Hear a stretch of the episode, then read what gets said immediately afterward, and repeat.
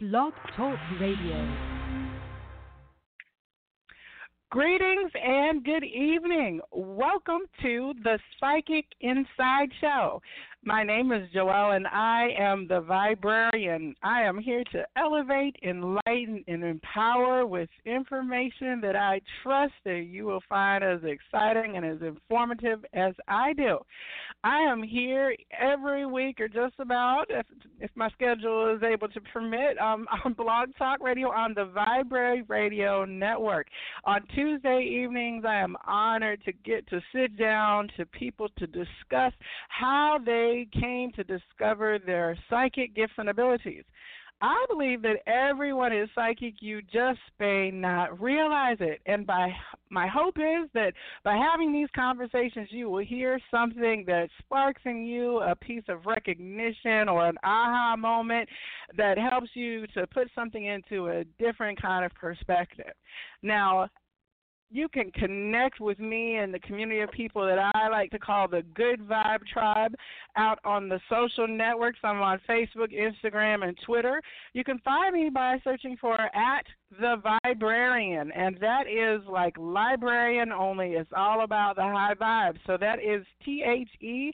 V I B E as in energy, R A R I A N and I love to pass on the positivity. So if you see something out there that you think is uplifting or helpful or that would put a smile on people's face, please tag me, put tag Good Vibe Tribe, tag Get Lifted, because I would love to share and amplify that energy so that it gets spread far and wide. I think that we do entirely too much negative promotion, and I'm here to contribute my energy as much as possible to increasing the light frequency here on this planet.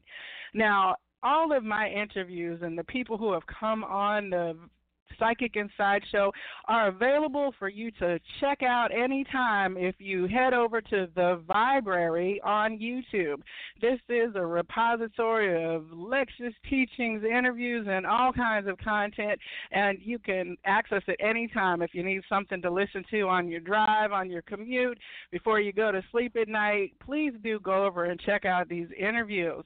Um, that is the Viberary, V I B E R A R why. And as you can see, yes, I am a librarian, but I've shifted my frequency, so I'm sure you'll see the play on words with um, all the ways that things are talked about within my little reality here.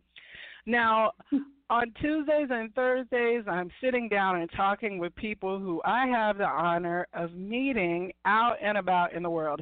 I don't believe that there are any such thing as accidents. I think that everything is an opportunity for us to learn something about ourselves through other people. And like many people on this consciousness journey, or even not on the consciousness journey, I mean, uh, everybody is out there on YouTube. And you can get lost down the alleyways and byways of YouTube for hours at a time. And I tell you, I've learned so many things and been connected with some truly amazing and some truly not so amazing people. As you know, you kind of find all kinds of content on the internet. But a few, I guess, with several weeks ago, I was connecting with a young lady who was running her YouTube channel, and there was a moderator in the comments who was always chiming in with these awesome kind of tidbits. And so I started to observe her energy, and when I clicked on her name, it intrigued me, first of all, because her name was Soul Whisperer. So I thought, ooh, the Soul Whisperer. I like the Dog Whisperer, Cesar Millan. He was awesome. The Horse Whisperer. Okay, what's the Soul Whisperer about? So when I clicked on the link, I ended up on this YouTube channel, and there I was seeing videos that were just little kind of like short 15, 20 minute messages. But as I started listening to them, I was like, wow, I really love this lady's energy. They were really uplifting in a in a very simply delivered, clear way. And so I began to pay attention and reached out and connected.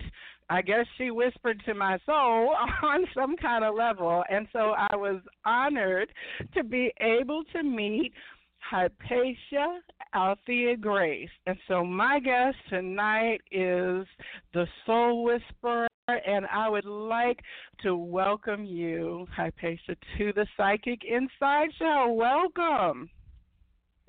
Thank you. Gosh, that was a high vibe intro. I feel I'm lifting off my chair right now.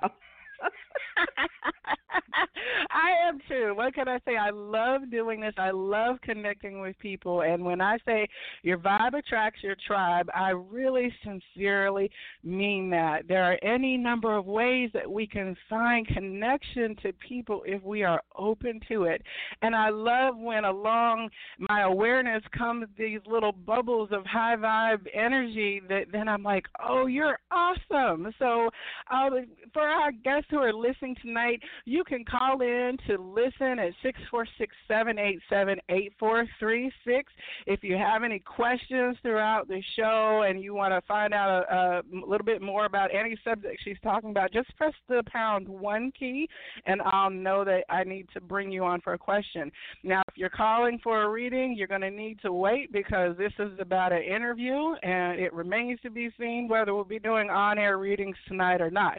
That is not the focus of the show, although I'm always honored and grateful when my guests do make themselves available for the listening audience. But we've got the phone bank filling up with people already this evening, so I can tell this is going to be a wonderful conversation. Now, according to your bio, it says, you know, you're a shaman, a seer, energetic practitioner, empath, intuitive teacher, writer, wisdom seeker, encourager, mystic, minister, tarot reader, and lover of light, life, love, laughter, and liberty. But what I do notice is that it does not say I am a psychic, right? So, do you resonate with the word psychic? Do you claim that as an energetic term that is could be used to describe you? Well, you know, it's the short answer is I do now. Um, but before I didn't. I always thought I never saw myself that way. But my most recent teacher told me that I was born psychic. And I guess I kind of knew it, but I never had that label for it. And then as I was growing up, that word became something that was sort of anathema, you know, a psychic. Mm-hmm. You know, you believe in that mm-hmm. stuff, you know. And mm-hmm. so nobody claimed it except Miss Cleo. And you remember if you called her now, you could get a reading. But but I didn't claim it. I always knew I was intuitive but I never actually claimed the word psychic until just this time, really, in my life. Now, so when you were younger, do you have mm-hmm. then an awareness of having um, extra awareness of your world around you? And if so, what what would, did that look like for you? Well, you know that's a really interesting question um, because I did, but at the same time that I had that awareness, I was shut down. You know, and I mm. often mm. tell my story in my different videos. I use myself as an example sometimes, or I write uh, on my blog as well about some of my experiences. And I, so whatever I thought or felt was kind of shut down, especially in the time that I grew up in, because children were to be seen and not heard. So you mm. were being too big for your britches if you said things that adults thought you ought not know, or if you did things that they thought were precocious or just extra. Um, you mm. did not, you were not able to. So I, if I even thought that about myself, I was limited because anything that I thought I knew or felt or said was often shut down, and I was told that I didn't know what I was talking about. And I wasn't mm-hmm. the kind of child that went on and said, well, then just, you know, you don't know who you're talking to, because I know there's some children that may experience that but manage to retain their um, their sense of self confidence and their sense of self worth. But I was one in desperate need of approval. And so, mm-hmm. whatever my unit said to me, I took to heart, and I thought they must be right, and therefore, mm. obviously, don't know what I'm talking about. So, while I did mm. have an awareness of life around me, I did experience that but it was limited because I wanted more to be loved and accepted and appreciated. Mm. I hope that answers your question. Yes, absolutely. Was there any kind of um, a religious environment that was present in your childhood, or was it just more of kind of the, like you said, the children are to be seen and not heard kind of mindset? Well, no, there was that religious upbringing. And what's interesting, and I, if I had known then, and if I had had the words for how my life would outpicture as I grew up and as I went on the many spiritual roads that I went on in my life, I would have seen it in the beginning because my mother was Southern Baptist in terms of her, mm-hmm. you know, religious path, and my father was Episcopalian, which is like out of the Church of England. And Right. Before that, he was following the Catholic faith and couldn't become a Catholic because of the rules they had about if you had another wife before you had this one and she was still alive, mm-hmm. you were legally not, you know, uh, free from her. So he couldn't become mm-hmm. a Catholic. But at the time he was going to the Catholic Church, I went to church with him. And I went to church okay. with my mother. So I had a flavor of diversity very early on in terms of spiritual uh, exploration, you might say. And then mm-hmm. when he became an Episcopalian, I still went to church with him. So it was in the home. I never, it was never brought to us in a way, though, where maybe some people experience uh, you know, like Sunday school and the whole the whole nine yards. If you go the Baptist way, all day church and all mm-hmm. that. I didn't. We didn't do that, and we didn't have to do Sunday school. And my mother never taught about hellfire and damnation or anything like that. Mm-hmm. I never heard stuff like that. But she would always mm-hmm. say, "You're going to go to church." And when you're 18 or 21, I don't remember which age, if you decide you don't want to do that, then that's your choice. But right now, that's what you're going to do. So we all did mm-hmm. it, all my siblings. well, I was going to say those are two very, what I would call high church, but in two different ways. you know, like the Episcopal yes. is very orderly and ceremonial and has traditions that are hundreds of years old. And the Baptist is, you know, got its own traditions and ceremonies. Of to the Episcopalians is probably rowdy and raucous in some respects if you came from a charismatic kind of Baptist. But again, very strong belief systems in both of those types of religions. So it's interesting to hear that it was not like necessarily beat about your head uh, to mm-hmm. kind of embrace those. It's really uh, like a mixed marriage if you've got an Episcopalian and a Baptist. You know, it's like Jewish and Catholic yeah. kind of in some in some ways. Now, did you develop a belief? Oh, go ahead. No, no, no. I was just going to say, and they didn't like one didn't say you should go with me or you should go with you know the other one didn't say that. It was left up to us. If we wanted to go to church with daddy that week, we went with him. If we wanted to go with mama, we went with her. It was like that. Mm-hmm. So there was a level of choice. you didn't right, have choice not right. to go, but in the in the going you could choose.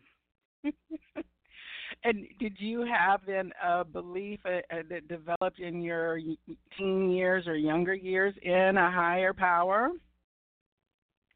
Well, I was doing my best. I tended to resonate more with my mother, and so I resonated with her, you know, religious side. So I went most often to the Baptist church. And when I was, I don't know, 14, 15 years old, and you know, I don't know if you know about the Baptist churches, but towards the end of the service, the minister will always step out and and they play mm-hmm. this wonderful music and they always step out and invite people to come up enjoy mm-hmm. come, come to jesus come up come to jesus yes and one day i just rose from my seat and i was the only person and i and i walked up to the podium and of course they were just all delighted and that that was my uh sort of stepping out in my own way to acknowledge what I thought I understood at that time about what we call God. So, mm-hmm. yeah, I did that on my own. Nobody coerced me. I also mm-hmm. left on my own le- years later. Nobody coerced me. Right. Now, when you then stepped into your teen years, at what point did you begin to maybe open back up to the extra awareness that you had had in your early years that you shut down? Oh, you know, I don't think I did open back up until I got to actually technically until I got to graduate school. So it was like, you know, a real long time before I Mhm. Started to explore. And, and by the time that I got to graduate school, I was coming out of my final exploration of what I would call organized religion or at least organized Christianity because you know I tried to Mhm. explore the different things that I could explore. The last one being a, becoming a student of Jehovah's Witnesses. So I learned the Bible Okay. very well, although I never became a Jehovah's Witness. But Mhm. I wanted to know as much as I could know. And by the time that I got through my studies, I realized or I felt that none of this is working for me. This does not answer my questions. Mm. I don't really know. You know, whatever they're telling me, it's not enough. And I Mm. kind of left that as I entered graduate school and was introduced to a whole new way of looking and thinking about things as I entered the world of New Thought religion, which includes unity, Mhm. science of mind, divine science, Christian science, and all of that, which is about um, really looking at religion meta- or Christianity sort of metaphysically and positively. Mm. And that changed my life really in many, many ways. And I almost became a minister in that tradition. But Mhm. I was yet I was not to end up there, I would say. I would keep going. Now, when you were in graduate school, what uh, what was your at this point then your vocational fire? What were you studying to become, do, or be? oh. Well, I actually studied something called called American Studies, which is a study of American culture, which I Mm. explored through literature and history. So that actually when I graduated I was I was qualified to teach either US history or including African American history, women's history, and also English, English lit and English grammar and all of that. So that was what that prepared me that what that prepared me for um, during my graduate years. But that was the most boring part of being in graduate school, to be truthful, because that was when I really began my explorations, my spiritual expansion. Because at that point is when you know I came into I don't know which book it was, The Magic of Believing. I think made it may have been the first book of Shirley MacLaine's Out on a Limb Mm. or Three Okay. Magic Words by U.S. Andersen. All of those books Mhm. came into my life, and I my mind expanded, and I began to think that I knew they had been selling us a bill of goods, and, and it was Mm. off to the races from there. Ouija boards, runes, tarot cards, uh, Mhm. chakras, uh, meditation, walking the labyrinth, channeling, you Mm. name all of that came during graduate school. My crystals, all of that. So that was really where my life opened up, and that was really the best time in my life so far. I mean, as far as learning and knowledge and expansion. Mm. Can you give me a sense of what years that would have been for us in American culturally speaking? Oh, the 90s. Okay, so okay. uh, that was when uh, I was doing spiritual exploration. That was when I don't know if I told you that I um, I'm I co-authored a book with my two good friends, Kesho Scott and Cherry Muhanji, called Tight Spaces. That was published Mm. And received a um, before Columbus American uh, Book Award in 1988. Mm. Republished again by the University of Iowa in 1999, and is now currently out of print. Although you can probably find it on Amazon uh, as a used copy. So I did everything in that time, in that moment, everything that was fun except studies. I didn't like graduate school at all. Well, you know, you made my my little librarian heart just skip to me Like, oh, a book for my list. Okay, tight Oh. spaces. I like that. Okay, so I made a note to that, and we'll definitely put the information. I'm gonna circle back to you on those other books that you mentioned that were oh, integral okay. to you at the time you were awakening because I love to always capture those meaningful pages that people read that change their perspective. I just love it. So I'm like, yes. And you might also really like to know uh, Kesho and Cherry because they're totally interesting, unique women that. Well, I just say that I don't travel with anybody in my circle who's who's not, quite frankly. You know, in my in my inner circle. I have no riffraff. Uh, okay, well, you know, that's a beautiful part of maturing and growing is that you cut the extraneous things that uh, are not necessary to you in your present moment with grace and ease, as you know, with your last There name go. being Grace. you know, Ah, yes. So you- yes. You were able to dive fully into this exploration then of crystals, metaphysics, science of mind. Um, at a time when in the 90s, then we definitely were starting to see, uh, you know, like the Sylvia Brownes coming forward and more Yes. publishings. You know, we had gone through the Nancy Reagan era of her making Yes. waves with her consulting psychics and stuff. So the word uh, psychic certainly began to be more commonplace. Metaphysics were more accessible. You could find crystal shops and things of that nature. So that had to be a Mhm. very energizing time for you to step into that awareness.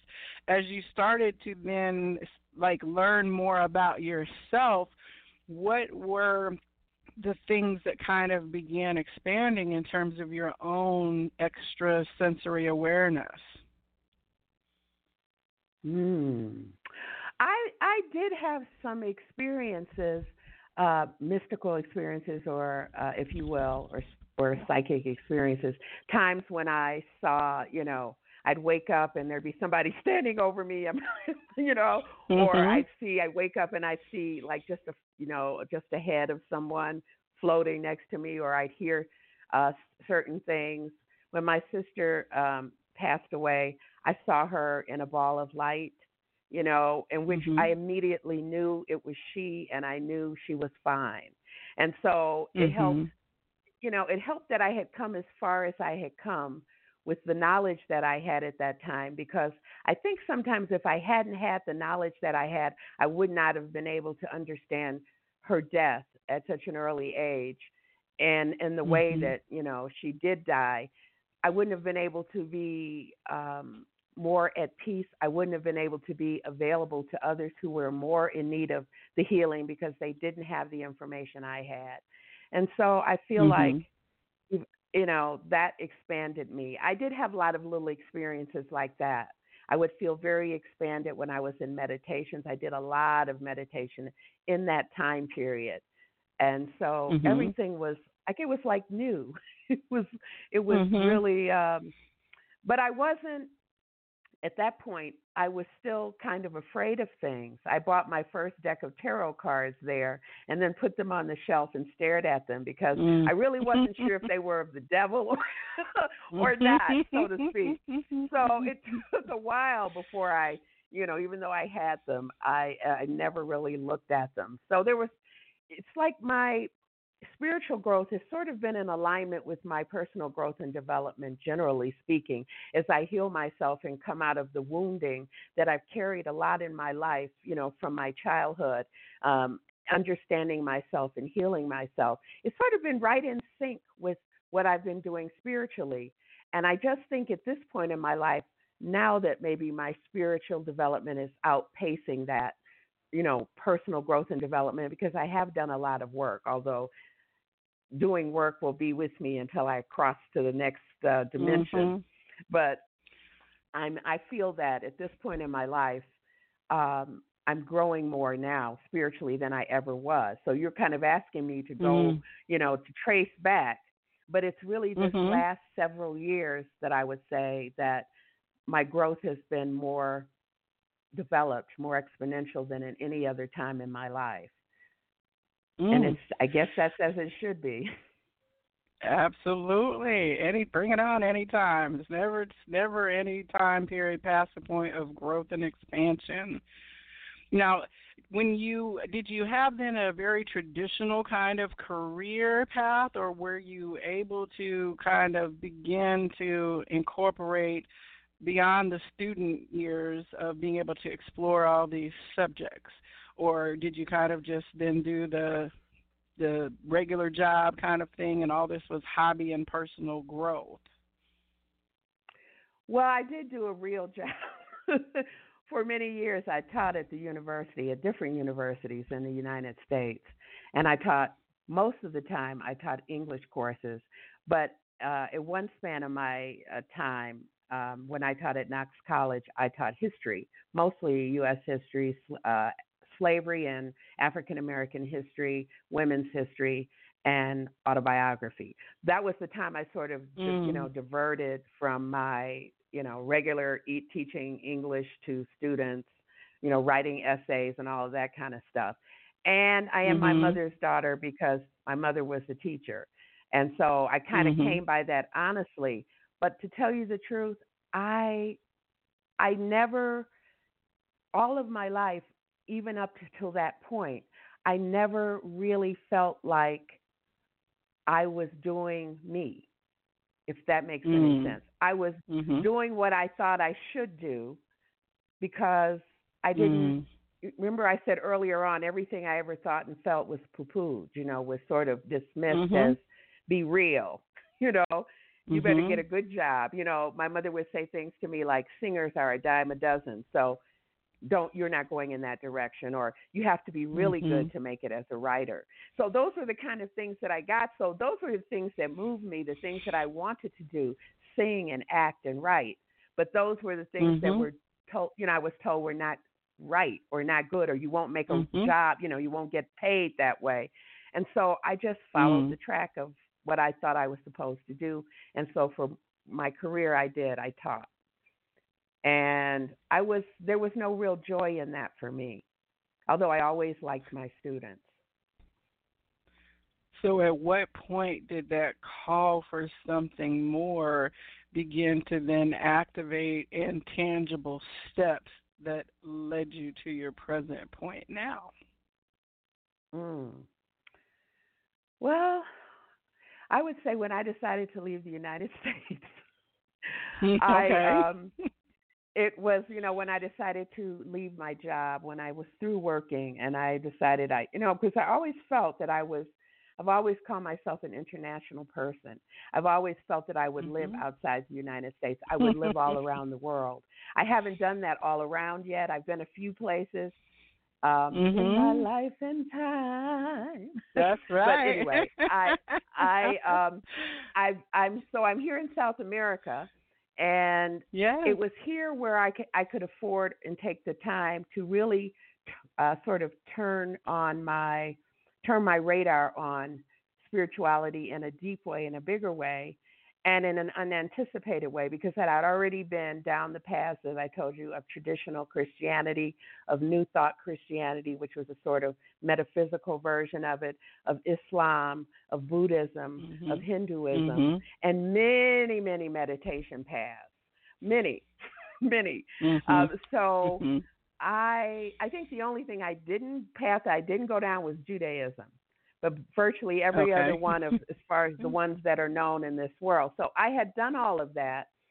And so by the time I got here in South America, I was uh, you know, just doing what I knew to do, meditating, you know, trying to still figure my life out. It's like what is mm-hmm. the meaning of it and where am I going and when am I going to get there?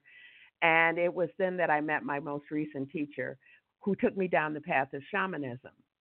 So that's okay. where I, I began. I began to get that training and um, receive some of the rites of that tradition.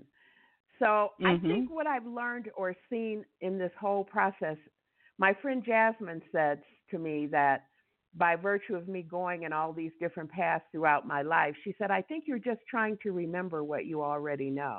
And that yes. was a very profound statement because I've done all of this in many, many lives. And when I walked down Mhm. the Sufi path and I met my sheikh came from Mm. Jerusalem to uh, to the Mm. states. They brought him in. He said to me, he started laughing, and we had a little conversation. And he said, "It's funny. Your great grandfather is standing in front of me, and it's funny that he thinks it's funny that I have to tell you about you." Hmm. And which was also a very profound statement at the time, you know, because I couldn't see my great grandfather, but he could. right. So Right. that was very interesting. you know, there's two things that you talk about that I think are really important and I want to bring out. Um, for Mm-hmm. a lot of a more mature career individuals, like where you've really gone and put effort into acquiring the education and knowledge needed for your profession, and you've done your, you know, say 10 to 20 years doing what you do and becoming very good at it. But when you realize that it's Mhm. not speaking to your soul at a fundamental level, there has been a whole wave of like my peers i'm 47 and there's a whole wave of people that began to be clients that were like my peers that were all reaching this point of oh my god I, i'm a doctor. I spent all this time being a doctor but i find that i'm not healing people in the way that i thought i was going to be healing people and now i want to do something Mm. different and my family is going to lose their minds. What do i do with that then finding people who are then taking that wherewithal to say, yes, I've done that, but I still need to do something else for my soul. Now, don't ask me what it is, and this may sound crazy to you, but yes, I'm going to walk away from the house that I built diligently and lovingly. I am going to close it Mhm. up and walk away from it, and now I'm going to move off to South America or wherever that wherever my journey leads and to not have a knowing of what it will look like on the other end of that that is taking a courage and a bravery and i i would love for our listeners to just really understand that this is okay if you're considering it and you are not the Mhm. first person who has ever decided to make that leap you know and um Mhm. When you talk about unlocking the pieces of your own and knowing, what I have read and learned is that if you feel a call to go to a particular place for vacation, you know, I want to go to Athens, Greece, or I want to go to this place. I don't Mhm. know why I've never been there, but there's just something in me that wants to go. I've always been curious about it. That most likely it is for your soul's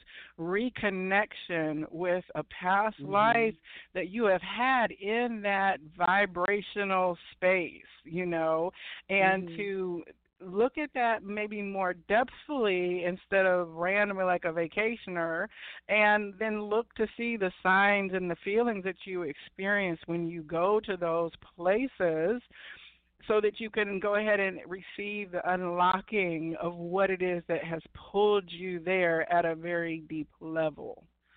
I know when I looked at your email address, it was like Global Woman, you know what I'm saying? And I know that Mhm. you have traveled to many places. How did you end up then dropping your pin in South America? Really and truly, because, you know, after the research I did about what were the sort of top places here in South America, I chose uh, Ecuador, and because it was the most reasonable to me. But initially, I wanted to go and still want to go to Vietnam and Cambodia because my spirit Mhm. calls me there, and it always has. And back to Africa. I didn't live in Africa, but I but I visited. And then there are many, Mhm. many, many places that just call me to be there, you know, in some Mhm. place. And I know it's because of just what you just said. It's I know that my soul has experienced everything. I have experienced everything at different, you know, on different journeys. And I'm trying to remember who I am. And I think when I'm Mhm. called to those places, it's my it's something calling me. It's like another little slot in the jigsaw. Remember this. Remember this. Mhm. See this. Wake Mhm. up. Smell this. Look at Mhm. that. And I was just constituted in such a way that I never saw myself as behind a border. I've never seen myself that way. I know that without a doubt I could go anywhere in this world and adapt Mhm. and live. I came here sight unseen, and I've been here for 5 Mhm. years. So it's kind of like if I make my mind up that I want to go, I know that I want to spend time living in certain places. And I don't, you know, I do my due diligence, I do my research, I do that. I try to connect with people who've been there or, or who live there or whatever. But when it comes Mhm. to like peekaboo, I don't, I just do it. And maybe that's because I'm an Mhm. Aries and we just got it like that, you know, you leading do, the pack in that way. That's true. You're a But I have all the like elements. I have them But all that Aries- in my chart. Well, that Aries, though, what is this? And I'm not waiting for anybody. I'm gonna go see. You know, energy is definitely uh, empowering energy to use to discover yourself, you know, through the world around you.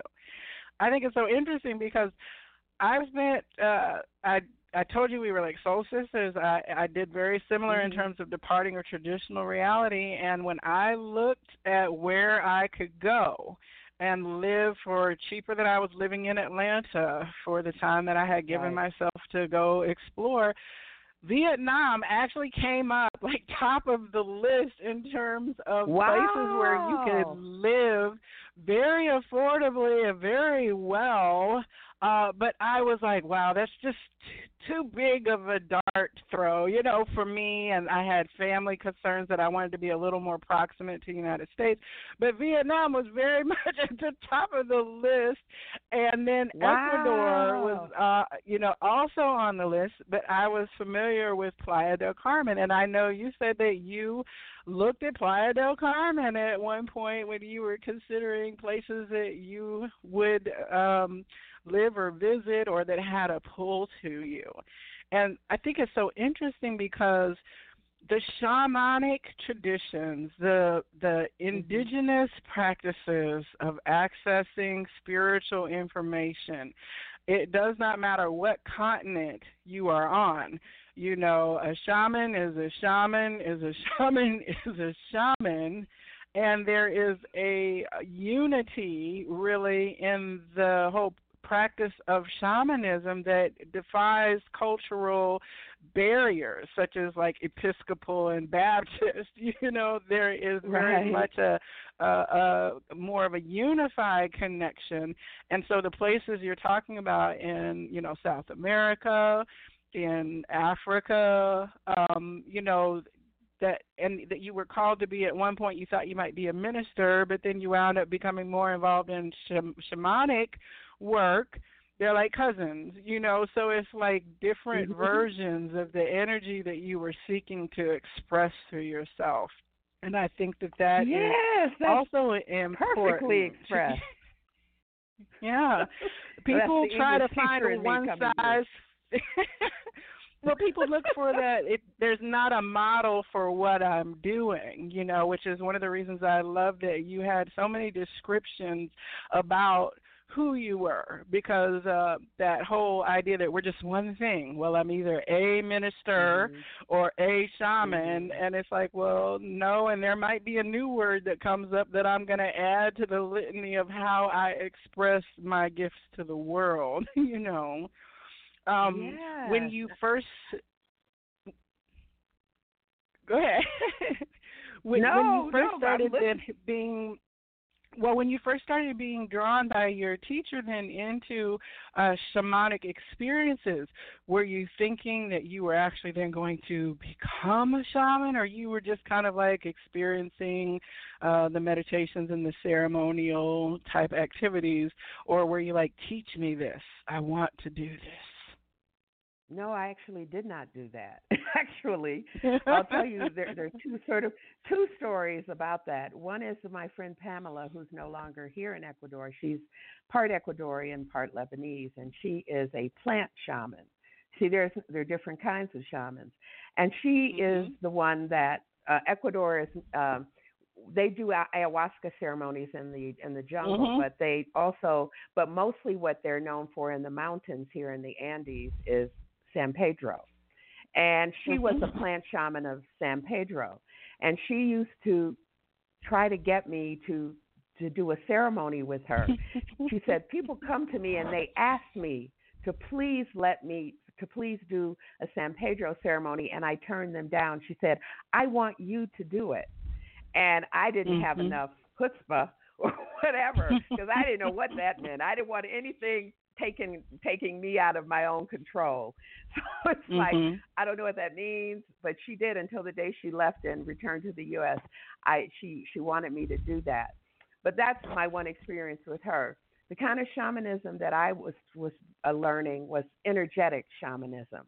My teacher is okay. an energy shaman, so it's remote mm-hmm. healing, um, uh, distance healing, remote healing, not unlike what people, other kinds of energy healing like Reiki or axiatonal healing or angel light mm-hmm. healing mm-hmm. or you name all those kind of energy healing modalities. Only this one is shamanism. So I come with a, a lineage of shamans that I received, as well as I work with a, a planetary collective, as well as the things, the rites I received, as well as the things that she taught me. And when I met her, mm-hmm. it was just happenstance because she actually is here also from the U.S. And mm-hmm. um, she, I met her in an exercise class, and she made a comment like, "Oh, I got to call my client," while she was sitting next to me, and I said, "Oh, what do you do?" Because that's my Gemini mm-hmm. rising, always at work. And she said, really quickly, she said, "I'm a psychic," and my eyes bulged mm. out really, really wide because I was so thrilled that first of all she was an African American woman like me, which there was resonance mm-hmm. for me in that, and that she was a psychic. Which did I ever think that I would meet one with my not very fluent Spanish speaking self uh, in the first place that I would be able to really mm-hmm. get what I needed. And so I approached her in that way. I needed her services as a psychic. And then as we walked down the street, she told me, actually, I'm a shaman, but I don't tell people that because they don't know what it is. And I said, Well, mm-hmm. I know what it mm-hmm. is.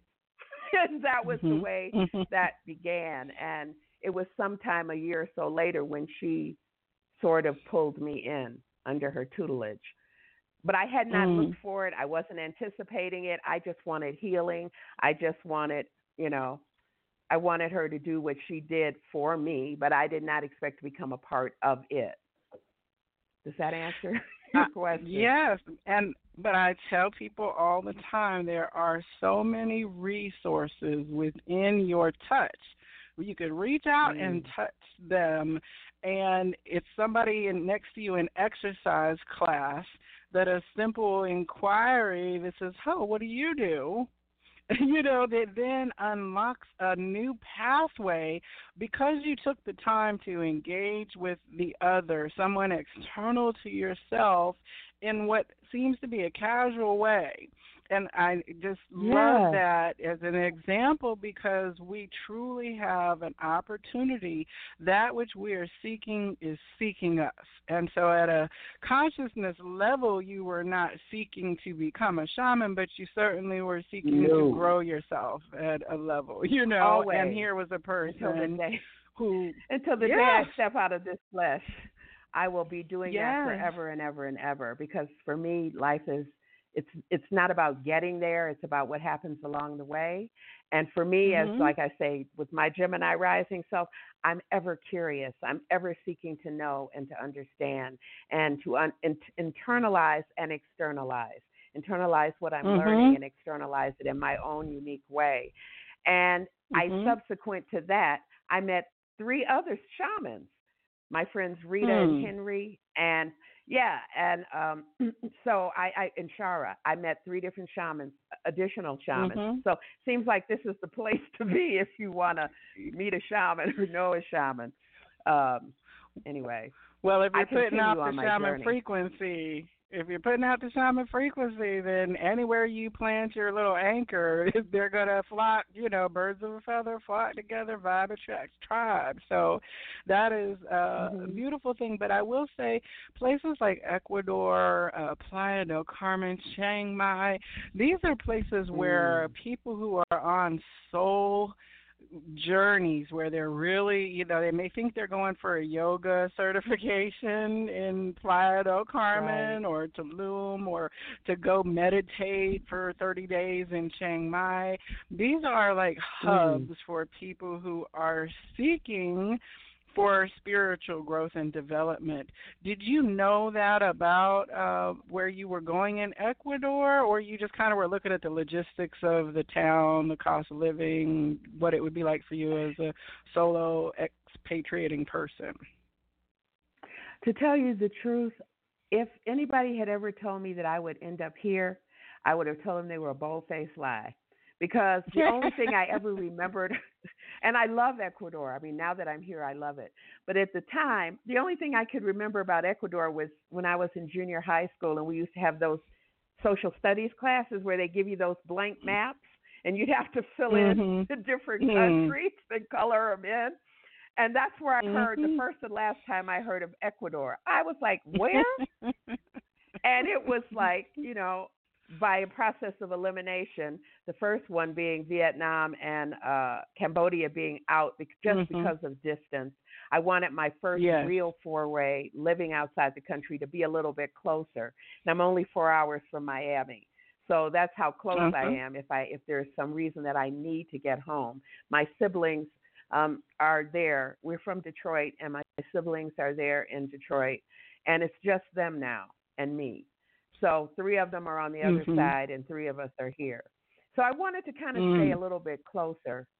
So Ecuador was not my like choice because I don't even I didn't even remember what it was or what it was. Mm-hmm. But I mean, okay. I would have gone to Brazil if you had asked me. Brazil, you know, mm-hmm. would have been the place that's always called my, and I still go there and visit. But um, mm-hmm. it's actually turned out to be a very wonderful experience uh, in this small country. And you've been there about five years now or so? Yes. Or has it been longer? Okay. No, and five so, years this year. Well, happy anniversary. um, yeah, last month. Thank you.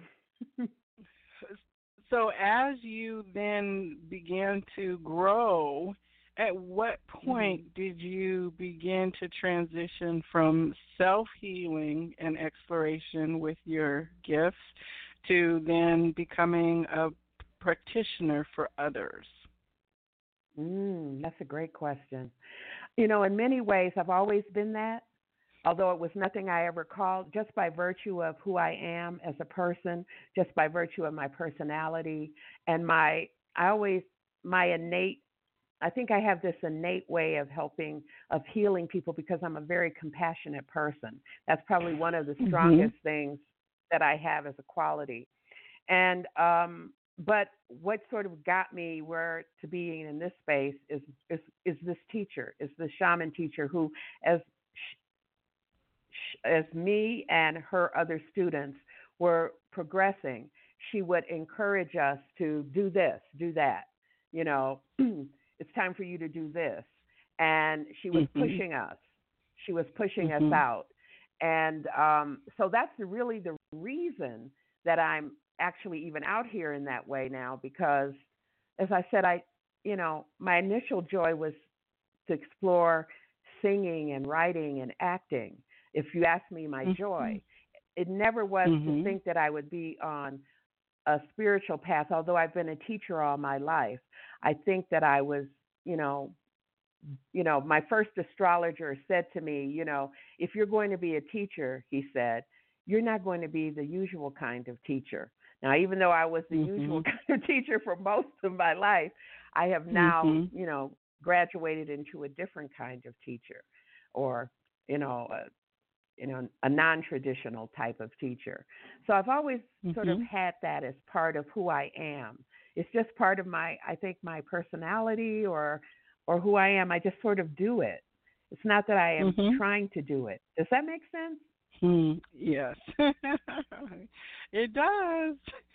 I, I think that you know, as people are listening to you know your story this evening, uh, you know, I love having these conversations because there is no right or wrong way to be you And a lot of us end right. up in unexpected places being our happy dappiest little selves and then it winds up that we are able to turn that energy outwards to impact others in a positive way. And that's almost just like the mm-hmm. bonus, if you will, to the whole experience. Um, and so you can't say, well, well, there are young kids now who say, well, I'm going to be a psychic, you know, and I'm going to be an astrologer because that's certainly open to them now in this modern time. But it's not right. like you said 30, 40 years ago, I'm going to be a shaman living in Ecuador. you know what I'm saying? Yeah, but that was not on my trajectory.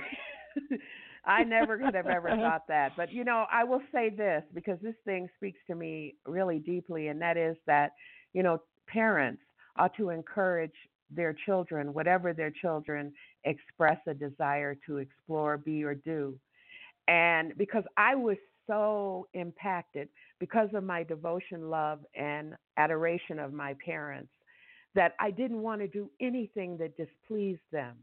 And it meant if mm-hmm. I had to mm-hmm. sacrifice myself, now I wouldn't have known that's what I was doing, but that's what I did. Mm-hmm if I had to sacrifice mm-hmm. myself because it meant that they would love me in some way, because I felt that I was never, whatever I wanted, like I said, was never enough, was never good enough, was never going to be enough mm-hmm. unless I mm-hmm. did it in a certain way, it, mm-hmm. it really wreaked havoc on my life. And it's taken me all mm-hmm. these years to unravel from that. So I just want to say mm. when your children come to you, you know, listen to them, nurture them, love them no matter what they are, who they are. They're trying to figure it out. None of this matters in the realm of anything because we're just spirit beings in these fleshly suits that we're wearing, and there is no right mm-hmm. and wrong. And I just, mm-hmm. I, you know, I feel so strongly about that. And I see so many children who are shut down because, you mm-hmm. know, you getting on, boy, you getting on my nerves. Go sit your little ass down over there or anything like that mm-hmm. that just you know, mm-hmm. takes away the child's humanity, takes the humiliates them in some way. I'm really, mm-hmm. really strong on that. And I can just soapbox mm-hmm. for a while on that topic. But it comes out of my experience and most of the things often that I talk about I do because they come out of my experience and my heal my healing journey as well. Mm-hmm. I don't see those 2 mm-hmm. things as divorced from each other. My spiritual growth is in tandem with my healing.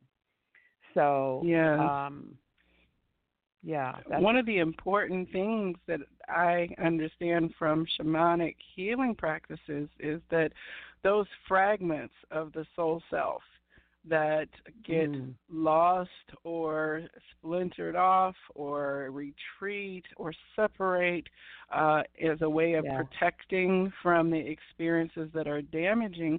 Shamanic practitioners are, that is part of the calling, is to go help reintegrate those fractals in the inner child healing, re, you know, to pull those pieces of self back into harmony and acceptance with the current aspect of yourself. And I, I highly advise people to do shamanic healing work in addition to other things that they may be doing to explore uh, you know, from psychi- psychology and therapy, which I'm mm-hmm. a firm believer in as well. But when you've mm-hmm. done that mm-hmm. work, then there are pieces of you that you can also then begin to do work uh, to retrieve or do so, so like retrieval, retrieval through shamanic pathways, drumming, energy you know, work, ceremony, you know. Mhm. You know, there's there's you know, what you when you begin to do this sort of not only spiritual work but personal work, when you do your own soul's work, when you do your own healing work, you begin to see, you look out into the world and you begin to see there are more people like you than not. There are more people whose whose soul fragments are scattered all over because there's this appearance of normalcy, especially in US mm-hmm. culture. But what is that? Mm-hmm. There are so mm. many damaged people, damaged in the way of trauma, damaged in the way of uh, humiliation, denial, and all of these things that you're just like tossed to the wind in so many pieces. And all of there are mm-hmm. more of us that are in that, you know, way than so called normal or so called whole or healthy. And I think we're all mm-hmm. on the road to that. We're just at different places in that journey trying to recover those pieces mm-hmm. of ourselves. And so mm-hmm. I just, you know, when I was growing up, it was the exception rather than the rule. You didn't talk about things like mental illness. You didn't talk about things like somebody has, per, you know, problems. You kept all that stuff in the house, in the family. You didn't put it out in mm-hmm. the streets, as they would say. Mm-hmm. And so mm-hmm. nobody knew what things like therapists were or psychologists were. Nobody mm-hmm. talked about it. If you just had a problem, you know, uh, um, my sister had was had suffered from mental illness, and the way that my parents understood it, because we didn't have that language at the time, was that she's sometimey. Sometimes she like mm. this, sometimes she like that. You know, and so it would be it would be that it would be we just didn't have the information, and it was so strange. You know, you weren't mm-hmm. in the norm. Nobody wanted to admit it, so mm-hmm. nobody sought that out, especially in the African American community, especially you didn't want to be thought of as crazy or anything else because we already mm-hmm. had another enough things that we had to carry, you know, in terms of being uh you know, less than as the way we were seen. So to be add on something else like mental illness, nobody was even mm-hmm. going to acknowledge that ish. you know what I mean? So, right. Um, right. Anyway, I think more people, and especially nowadays in the United States, but probably in other many other places, at least in Western world, there are a lot of people who are f- very fragmented because the Mm-hmm. nature of the societies that we live in wants it that way, has it that way, and makes it that way. Mm-hmm. The levels of stress are beyond what they should be for any really normal, so to speak, kind of living. Yeah. And so if anybody's holding it together, it surprises me. But that's another that's another soapbox issue that I could take off. Well, it's it's very interesting because when they say you know you change your there's a beer commercial that says you change your latitude you change your attitude but in a very mm. real and practical sense when you move out of the community or environment that you know, you automatically then expand. And that could be moving from your local town to the next town over or from one side of the country to the other.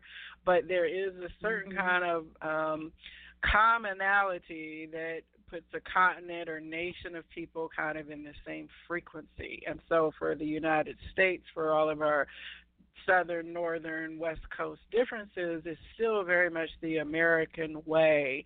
And when you step outside of the country, it is very different, and you learn that people approach spirituality from a very functional level differently. When you got yes. to Ecuador, in terms of being an African American woman then pursuing her spiritual growth and healing, did you encounter mm-hmm. any challenges or was it somewhat easier there than in the United States to unpack yourself, if you will? Oh, well, that's almost a no brainer for somebody like me.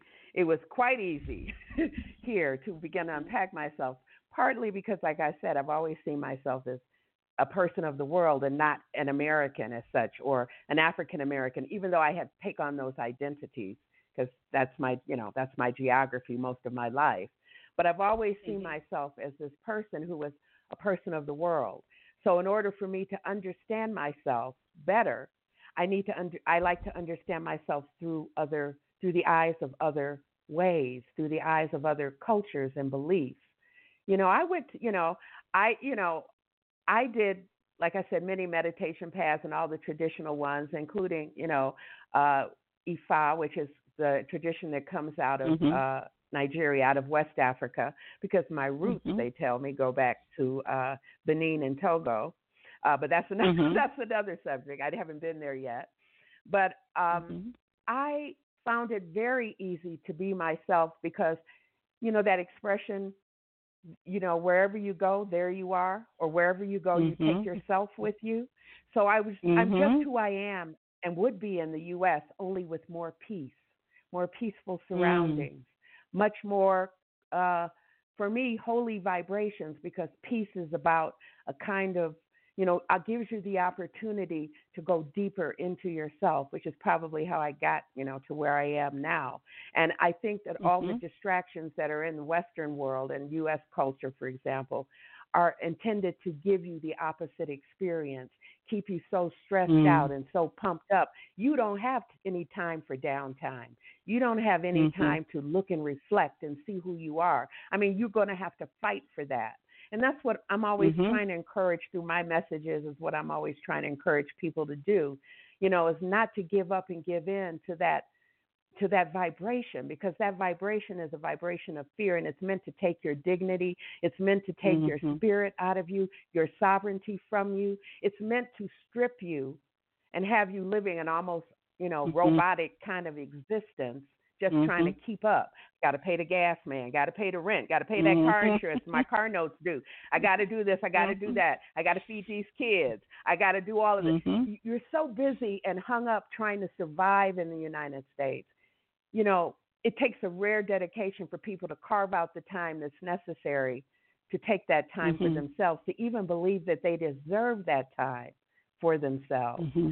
And so, Ecuador, piece of cake in that regard, mm. you know, because mm-hmm. it's a very peaceful. They say it's muy tranquilo, which means very calm, mm-hmm. in mm-hmm. in the mm-hmm. city that I live in here. So, hope that answers your question.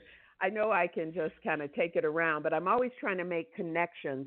You know, I'm always hopeful that people will see the connections that I'm making with things, so that you know maybe in there there's something you know, that gives a little bit of inspiration mm-hmm. or a mm-hmm. little bit of hope or a little bit of, like I say, especially in the U.S.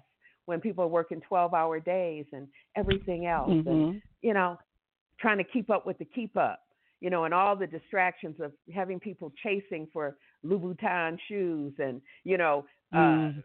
Land Rovers and all the material things of life that mean nothing mm-hmm. in reality, mm-hmm. but that we have, you know, mm-hmm. we we become tricks for them. So yeah. I don't know. I, I really get it. uh, we're on the same soapbox. So I can, I can sit here like, yes. now, yes. I know that you know you have been like growing and expanding, and at some point, you decided I'm going to start making YouTube videos how did that happen for you that you decided to step into that very current, modern, connected social lens? My teacher. I was never going to do that. Okay, so so you you can just say that all of this is due to this my last teacher because she pushed us all.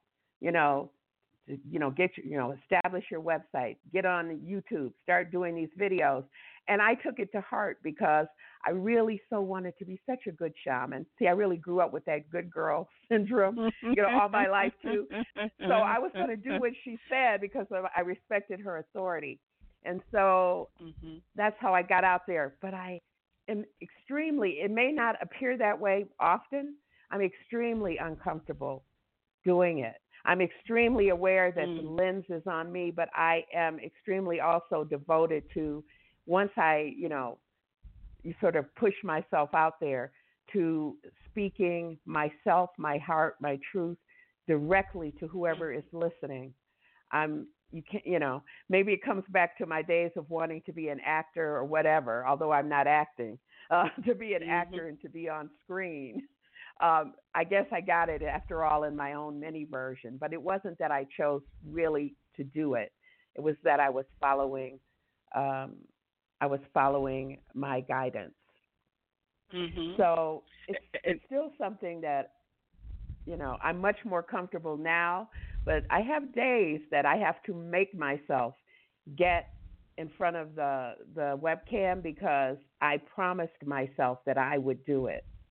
And mm-hmm. so mm-hmm. it's me pushing myself beyond my level, my comfort level, my comfort zone. It's me pushing myself to be a person who walks her talk, to not be just telling people, oh, you need to do this and you need to do this and blah, blah, mm-hmm. blah. And mm-hmm. I know this and I know that, but I'm a person that walks what I say. I'm not a person that mm-hmm. not talking. I'm talking just out the side of my mouth. I'm talking from my lived experience most of the time. So, Mhm. or I'm talking from the experience of those, you know, with whom I I have association or who I have gained experience through. So, I, you know, it's some it's something now I feel compelled to do as I promised myself I would do it as part of my challenging myself in my own spiritual growth and development, but it's also because I am a teacher and I am a minister and I am all those other Mhm. things that you mentioned in the beginning. Mhm. And I know that it's part of my mission. You know, I'm on that, you know, ascension journey known as the twin flame journey, and it's part of my Mhm. mission with or without the other person. I'm, you know, Yes. I'm on a mission of God, as I say, Mhm. and that is for me to do the work of my soul. Yes. And the soul work starts on self first. I tell people that all the time. It It's, does. it's all an inside job. Anyone who's a healer has first looked to healing themselves, you know, and learned from that experience. Um, I do notice that you picked back up those tarot cards off your shelf at some point in time and then became comfortable with them because you do use tarot in your readings on your you, you know you're bringing in information but the tarot is like a catalyst as I have seen and observed and received your messages um is that Mm. one of your pr- uh favorite divination tools or do you still kind of have a challenging relationship with the tarot cards or oh yeah, I'm much more relaxed and at ease with them now um, uh, than I was all those many years ago in graduate school when I put them on the shelf and side eyed them for quite a while. In fact, I ended up giving that tarot deck to somebody um, because I was I was just like not ready. Although years later, a Mhm. few years later, I bought about I bought a bunch of decks, but I never really tried to learn them until recently actually and really to pick them up Mhm. and use them as the tool that they are. There's nothing really innately, you know, interesting except perhaps the you know the story, the history and the imagery of these cards. Mhm. They're just a tool Mhm. that facilitates the, the information that we all do or can channel if we open ourselves to it. You know, when I was in Mhm. graduate school, one of the things that we did explore was the Ouija board. And people get all freaked out Mhm. by it because they think that, you know, oh, stay away from the Ouija board. Ah, you know. Mhm. but for us, right. It was the most amazing, wonderful experience. And you could ask my besties, Cherry and Jasmine, because they were a big part of it. We got so Mhm. much good information in that process. But I think to the degree that you, um, your conscious is elevated, your vibration is high, is the degree of the information that you bring through you. Mhm. So whether it's Ouija board, angel boards, tarot cards, runes, if you read crystals, Mhm. If you just, you Mhm. know, I don't know, do hopscotch and jump backwards three times and give people information, Mhm. it doesn't really matter. It's where your vibration is, the level of quality Mhm. of information that I believe that comes through you. So that's why I, I'm always thinking it's really important for people because you can get, you know, you can entertain all kinds of energy. You know, the and the what we call not so positive. You know, and that can become a distraction. But that's another subject. Absolutely. I hope I I am more much Oh, more yeah. comfortable with these cards. Yes, and like you said, there anything can be a tool. I tell people all the time, you know, a gardener can take, um, you know, or a person can take a chainsaw to trim their hedges, or they can Mhm. trim them with a non-automated, you know, little clipper thing that they actually run across the hedge themselves manually. Um, they could break the twigs with their hands if they choose to, you know. Um, so you're just using a tool, but if you're willy nilly, you could cut off your arm. You know what I'm saying? With any of those implements, if you're not right. utilizing them in the right so it's really the practitioner and the intention yes. and a lot of the fear mongering yes. that has had us to step away from these things is just from either ignorance or purposeful veiling of those particular pathways to access, but you are the conduit ultimately for, and the receiver generally then of the mm-hmm. messages mm-hmm. that are delivered. Now, when you are assisting your clients now, what does it typically look like for a person who has approached you for spiritual work? Well, I use much of my intuition, and I also, as I told you, work with a planetary collective as well. So I, I am, I'm also a channel. But um, it could be tarot cards. I can just, you know, usually I, I, I think the most readily available, I don't know, tool, if you will, for me is uh, is my intuition, and it's it's always been a very strong thing. Like I said, although you know I was made to believe I didn't know what I was talking about, it's always been something that's been a very strong signature in me. And so I think I go immediately there. I talk from there first, and then sometimes I'm channeling, and then sometimes, you know, when I think I'm maybe not doing certain things, um, I know I'm even doing that when I'm using the cards, but it gives me a level, a different way of looking. I think I picked up the cards because I think people like to see the pretty images on the screen. It keeps their attraction and their attention because we're in such a visual, you know, time now. Mm-hmm. And so it's like mm-hmm. you got to, you know, they got to have the flash and bang and the cards when people use mm-hmm. cards. I think it, you know, gives people something to look at and focus on. You know, I guess Mm-hmm. you're not enough usually, but anyway, that's mostly what I. that's mostly my first thing. You know, I also, um, you know, read the akashic records. I do akashic record healings, and mm. my and my teacher taught taught me that, and also uh, soul clearing work, which is, you know, okay. when you know when you find that you're like it's what people usually do or try to do when they're using sage and you know things like mm-hmm. Palo Santo and things like that. Only it's energetic mm-hmm. spiritual cleaning. And so mm-hmm. I, I do that quite often uh, for myself and for others. So, does that answer? Oh, it sounds like fun. Yes, it does. Now, we've had a whole bank of people who've been tuned in listening on the phone line. I have one person who's indicated that they have a question. I'm going to check in first to mm-hmm. see if they have a question or if they're holding for a reading, and we'll circle back here. Uh, this is caller entering 9881. You're on the Psychic Inside Show. Did you have a question this evening for Hypatia, or were you holding for a reading? It's more like a statement. Okay. Is, um, oh, that's Jasmine. yes, it is Jasmine.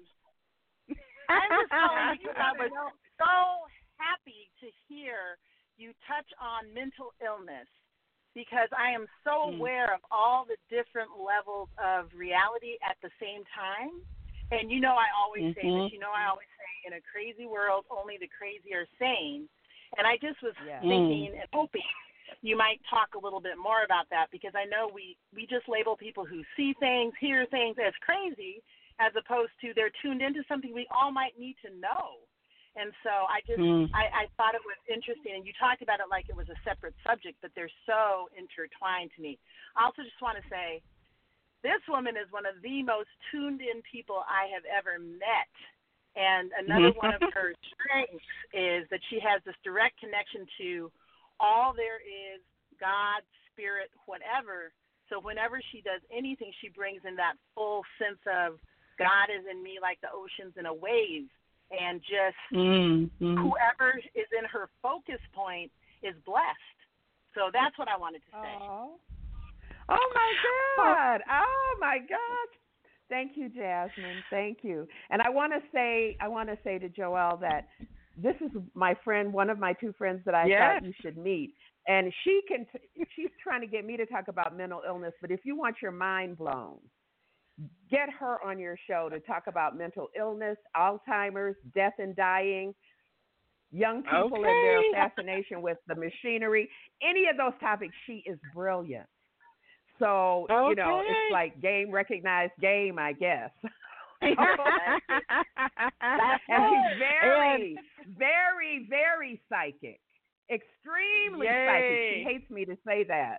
You could get her to give somebody a reading. She would blow your socks off. So Okay, Anyway, and see, I understand got you're a Libra dad. sister too. I am a Libra, triple Libra, Sun, Moon, and Mercury. What? Wow. When is your birthday? How I stay on the planet, I don't know. September 29th. Ah, see, so I'm a Libra. My two or three besties are all Libras, all seven days apart from each other. We have a whole five-person Libra constellation happening. So uh, Wow. Libra and Aries are all closely connected. So, like I said before, I knew that this was going to be a connected conversation. I feel such an affinity for all the things that you have shared this evening, Hypatia. I mean, uh, and of course, these conversations that you're mentioning with Jazz, and I'm like, yes, uh huh, yes, mm-hmm, okay, yes. so I'm gonna connect you two on Facebook. Okay.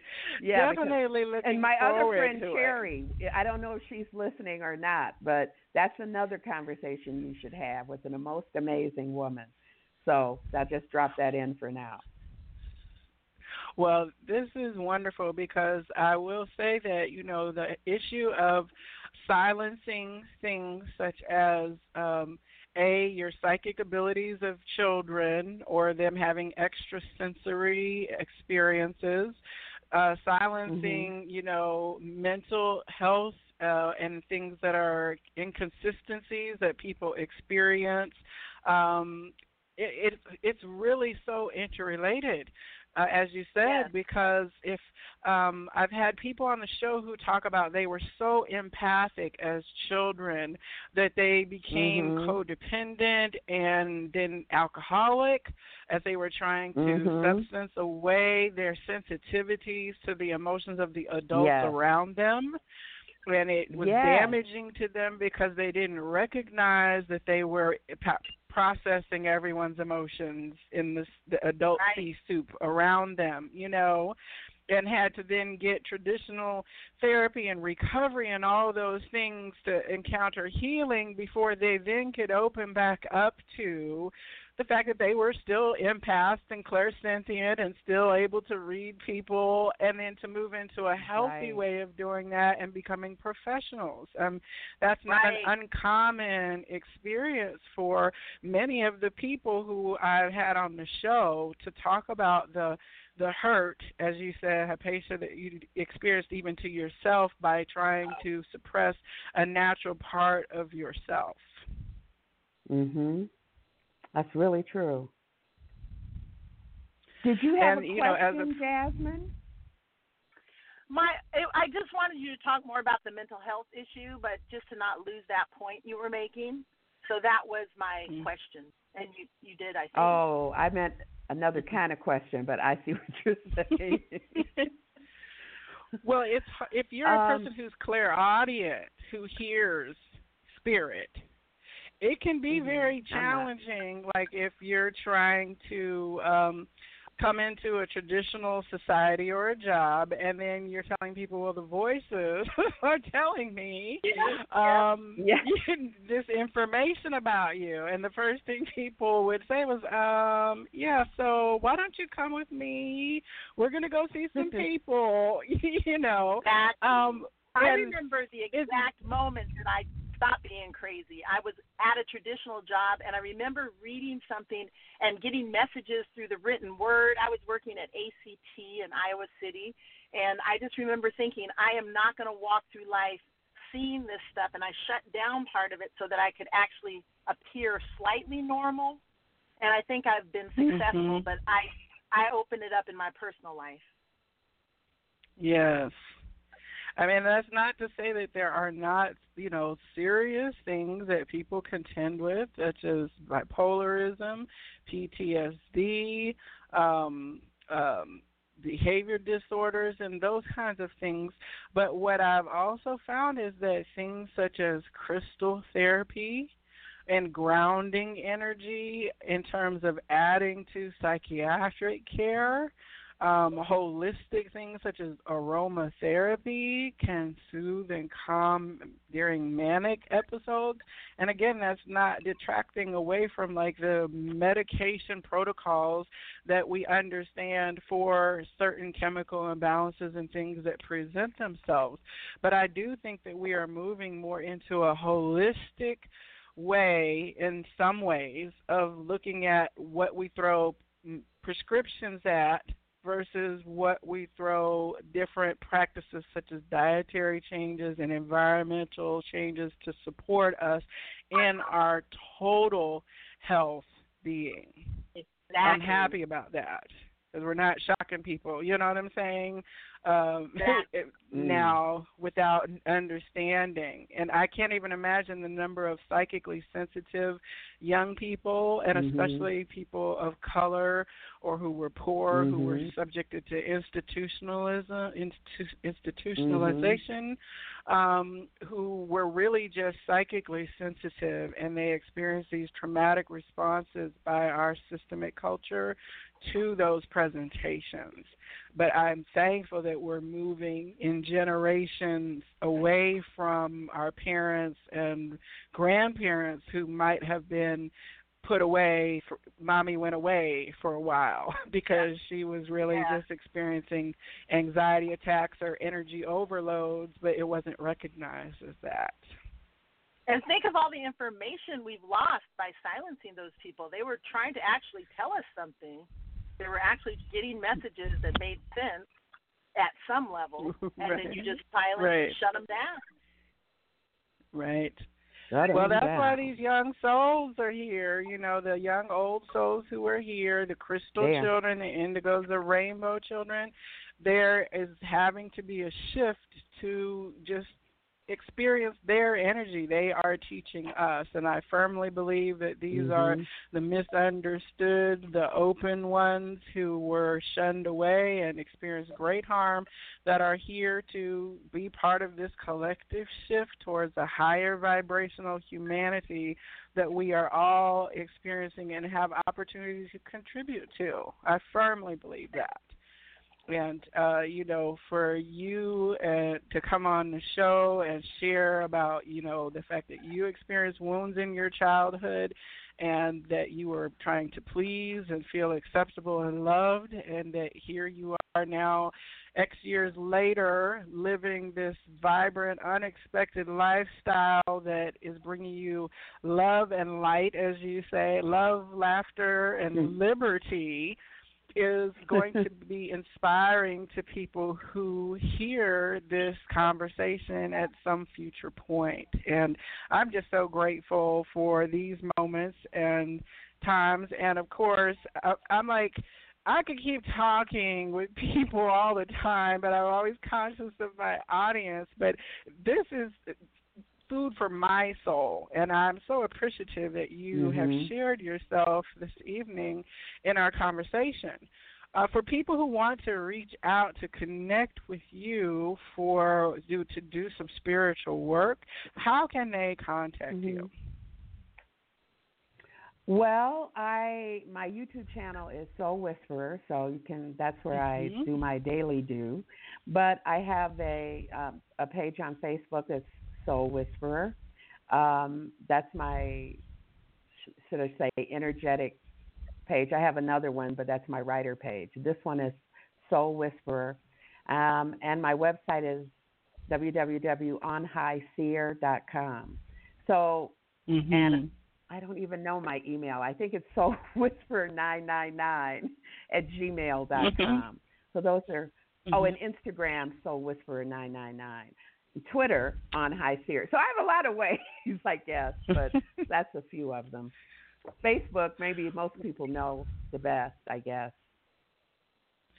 Well, I will be posting links to all of your uh, real estate in the virtual sense, ways for people to contact you in the notes to this show on Blog Talk Radio, and then also in the video of tonight gets posted over to YouTube so that people will be able to reach out to you at some future point when they come across this conversation, which will actually be in the right and divinely aligned time for that particular mm. soul. And for them to know that yeah. something has whispered to them through the ethers ah, to call them you know, to this moment. I actually got that name, I have to tell you, from one of my subscribers who has her own channel. Uh, her name, the name of her channel escapes me now. She's she calls herself Spirit, and her name is Lee Eggles. But she has her own channel, and she used to come and she used to say that in my comments. She would say, mm. "Oh, you're, you know, you just whispered to my soul again," or she'd come and she'd say, "You're a soul mm. whisperer." She'd just call me, "Hey, soul whisperer, I loved your message," and I finally said, "You know what? I really like that," and it resonated with me, and that's how I got it. I mean, that's how I got the name, actually uh, from, from well, it her. worked, and I thank her. it, I guess it was apropos. And I wanna, it worked because I saw it too. And I want to thank you so much for inviting me onto your show. I really, when I saw, you know, when I looked at your site and when I looked at what you did, I thought, gosh, she's impressive and what she's doing. Yeah. And I could feel you, like I said, we met on that, you know, other channel, and it and it was I could feel you in your your words and conversations. I said to myself, she's not just the average cookie. I mean, I could feel that in your energy because I am sensitive I'm a thin mint. I'm an, a thin mint. okay. I'm a short I don't even know what that means. I know. now you got me going. But I do want to also thank you, Jasmine, for calling in and listening. I saw you there on the line uh, with your hand patiently raised for quite some time, and I think it's beautiful that you're here to support your bestie and that she has found her tribe that she speaks so highly of. Many people lose friends and family as they step into their authentic selves. And the thing you have to know is that there will be other authentic selves to connect with you when you come out the other side of that transformation process. Well, this woman mm. will never lose me because I'm so inspired by her journey, and she is just, I could not be on the planet without her, as she knows. So she's going to have to keep doing what she's doing for a very, very long time. But I'm just so proud of her, and I'm so uh, impressed to see how the universe is taking her message and making it bigger. Wax on, wax off moment is her hot Here you go. oh, I'm so With fortunate. You know, I used to look. Go ahead. hmm No, go ahead. Oh, I was just going to say, I used to look at Oprah Winfrey, and I, I would just, you know, I really admired the relationship she had with with her best friend Gayle, and I thought, but mm-hmm. I don't have to want for a life of Oprah Winfrey or or Gayle King. I said, I got Jasmine and Cherry. I mean, I got mm-hmm. everything, you know. And, ride or die, quote ride or die. Okay. Ride or die. Uh, what's his My name? Steve, Thelma the, and the Louise. comedian. Steve Harvey. What's that guy's name? No, Steve. No, the, the Oh, Steve, Steve Martin. Martin. I think that's his name. Mm-hmm. His uh, one of his early movies called The Jerk. When he was leaving, Yeah. and he would grab his blanket. He'd say, "I got my blanket and my pen, and that's all I need." And then he'd go back and he'd get, you know, his chair and his lamp, and I got my blanket and my pen and my chair and my lamp, and that's all I need. And that's how I feel. I got certain people in my life, and that's all I need. I don't need anything, but I need, you know, I need I need the love of true friendship, true friends. I Mhm. need kindness. I need integrity. Jasmine is a woman of master integrity. If you get to know her, you'll find Mhm. out. And uh, I need people who are kind and compassionate, who live what they say they believe, who endeavor to do it. None of us is perfect, you know, but who walk with without all of the shields and masks, you know, that I'm trying to encourage people to take off a little bit at a time. Take it off. Take it all off. Anyway. Well, that's how you're living. So you're receiving your reflection back to you, which is the beautiful part, you know. uh, when you are in integrity and in kindness and compassion and living your life out loud without any masks or representatives, then that is what you attract or keep keep next to you. You might attract some other things, but you're not going to keep all that around you because it's not going to resonate for very long. So, you know, I appreciate you I, you know, I appreciate you for coming on and sharing a slice, uh, compressed version of your story of your journey becoming who you are becoming. And I mm. look forward to having more conversations with you. And I would be remiss if I did not mention our virtual friend Kiera at Southern Mystic Tarot on Southern YouTube Mystic. because you are a moderator for her of her uh, readings and and chats, and that's and, how I encountered you. And so I definitely I want to shout out Kiera. She's a delight. She's just wonderful. She has such a wonderful spirit to me, which is why I come back to her. I just watch her videos, even though they don't have anything to do with me. It's like I'm not a Scorpio, but she's on, so I want to go and listen to the Scorpio reading because I just like her energy, and I think she's terrific. Anyway, and she's one of those young souls who is, you know, under yes. thirty that has stepped very quickly into a pathway, and she's created her own oracle deck and tarot cards. She's not clearly not leaving those tarot cards on the shelf. I do hope to have her scheduled for an interview on the Psychic Inside Show at some future point. So, thank you, Kiera, for uh, making the introduction. and she, you know, if I could, if it wasn't such a thing, I have to wait for people traveling in order to get stuff from the U.S. That may be one of the sort of downsides of trying to get things that you want. But I intend to get her deck. You know, she's always mm-hmm. saying, you know, if you want my deck, I do, but I just can't get it right now because there's nobody traveling right. in this direction. Right. But anyway.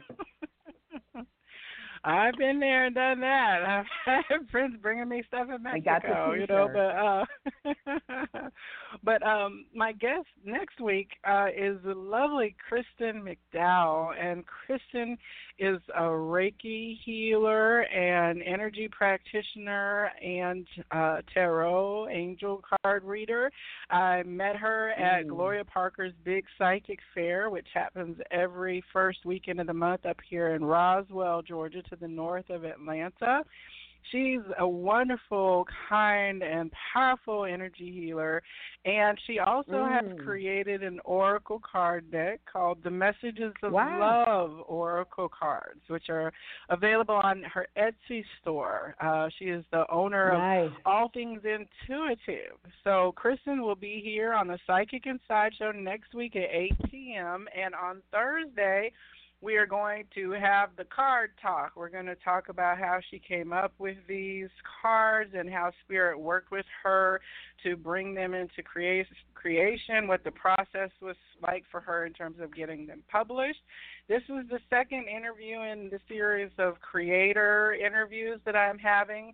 My first one was a couple of months ago when I had Dr. Tracy J on, who talked about her air angelic cards and her system of uncovering the messages that your heart has for you in terms of uncovering the blocks to the layers of love, the 12 layers of love. So I love having these conversations with people who have taken their gifts in a very tangible way to bring tools mm-hmm. forward for people to use and the artists that they work with to create these visionary uh, access points, if you will. And so I'm really excited about next week's show, and I do hope that all of you will tune back in. Uh, to each of you who've been listening online and on the phone lines, I'm so grateful that you tuned in for this week's uh, interview with Hypatia Althea Grace, the Soul Whisperer.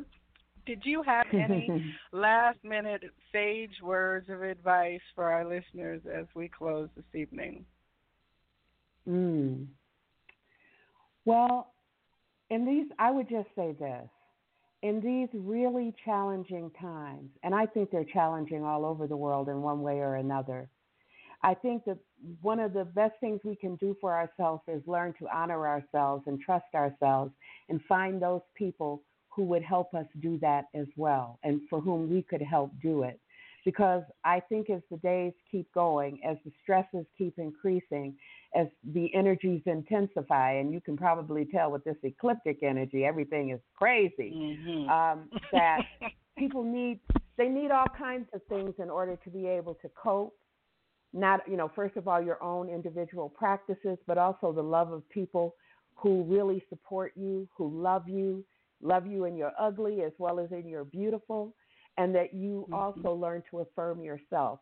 That's the that's the main thing, and affirm your children if you have children, um, because mm-hmm. we're trying to make the world, we're trying to work it, spin it out into a, a different direction than the way it's going, and that's one person at a time, and everybody counts.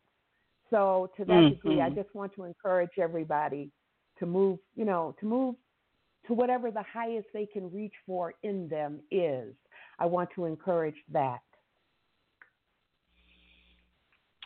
And do I say amen or I say I mean I mean do I snap my fingers, you know, I pump my fist. I'm really Thank silly. you so much. Me too. Me too. So but thank you so much and to each of you out there, I wish for you this week that beyond the eclipse, you receive the energies and allow that which needs to be revealed to you to be revealed, and that you make the shifts necessary after those revelations happen with ease and grace, and this embrace the mm-hmm. journey and throw your hands up like a roller coaster, you know. And to each of you, I wish that this week is full of blessings so much that they spill out from your arms to bless the world around you. Know that the light in me absolutely honors the light in you. Namaste. Namaste.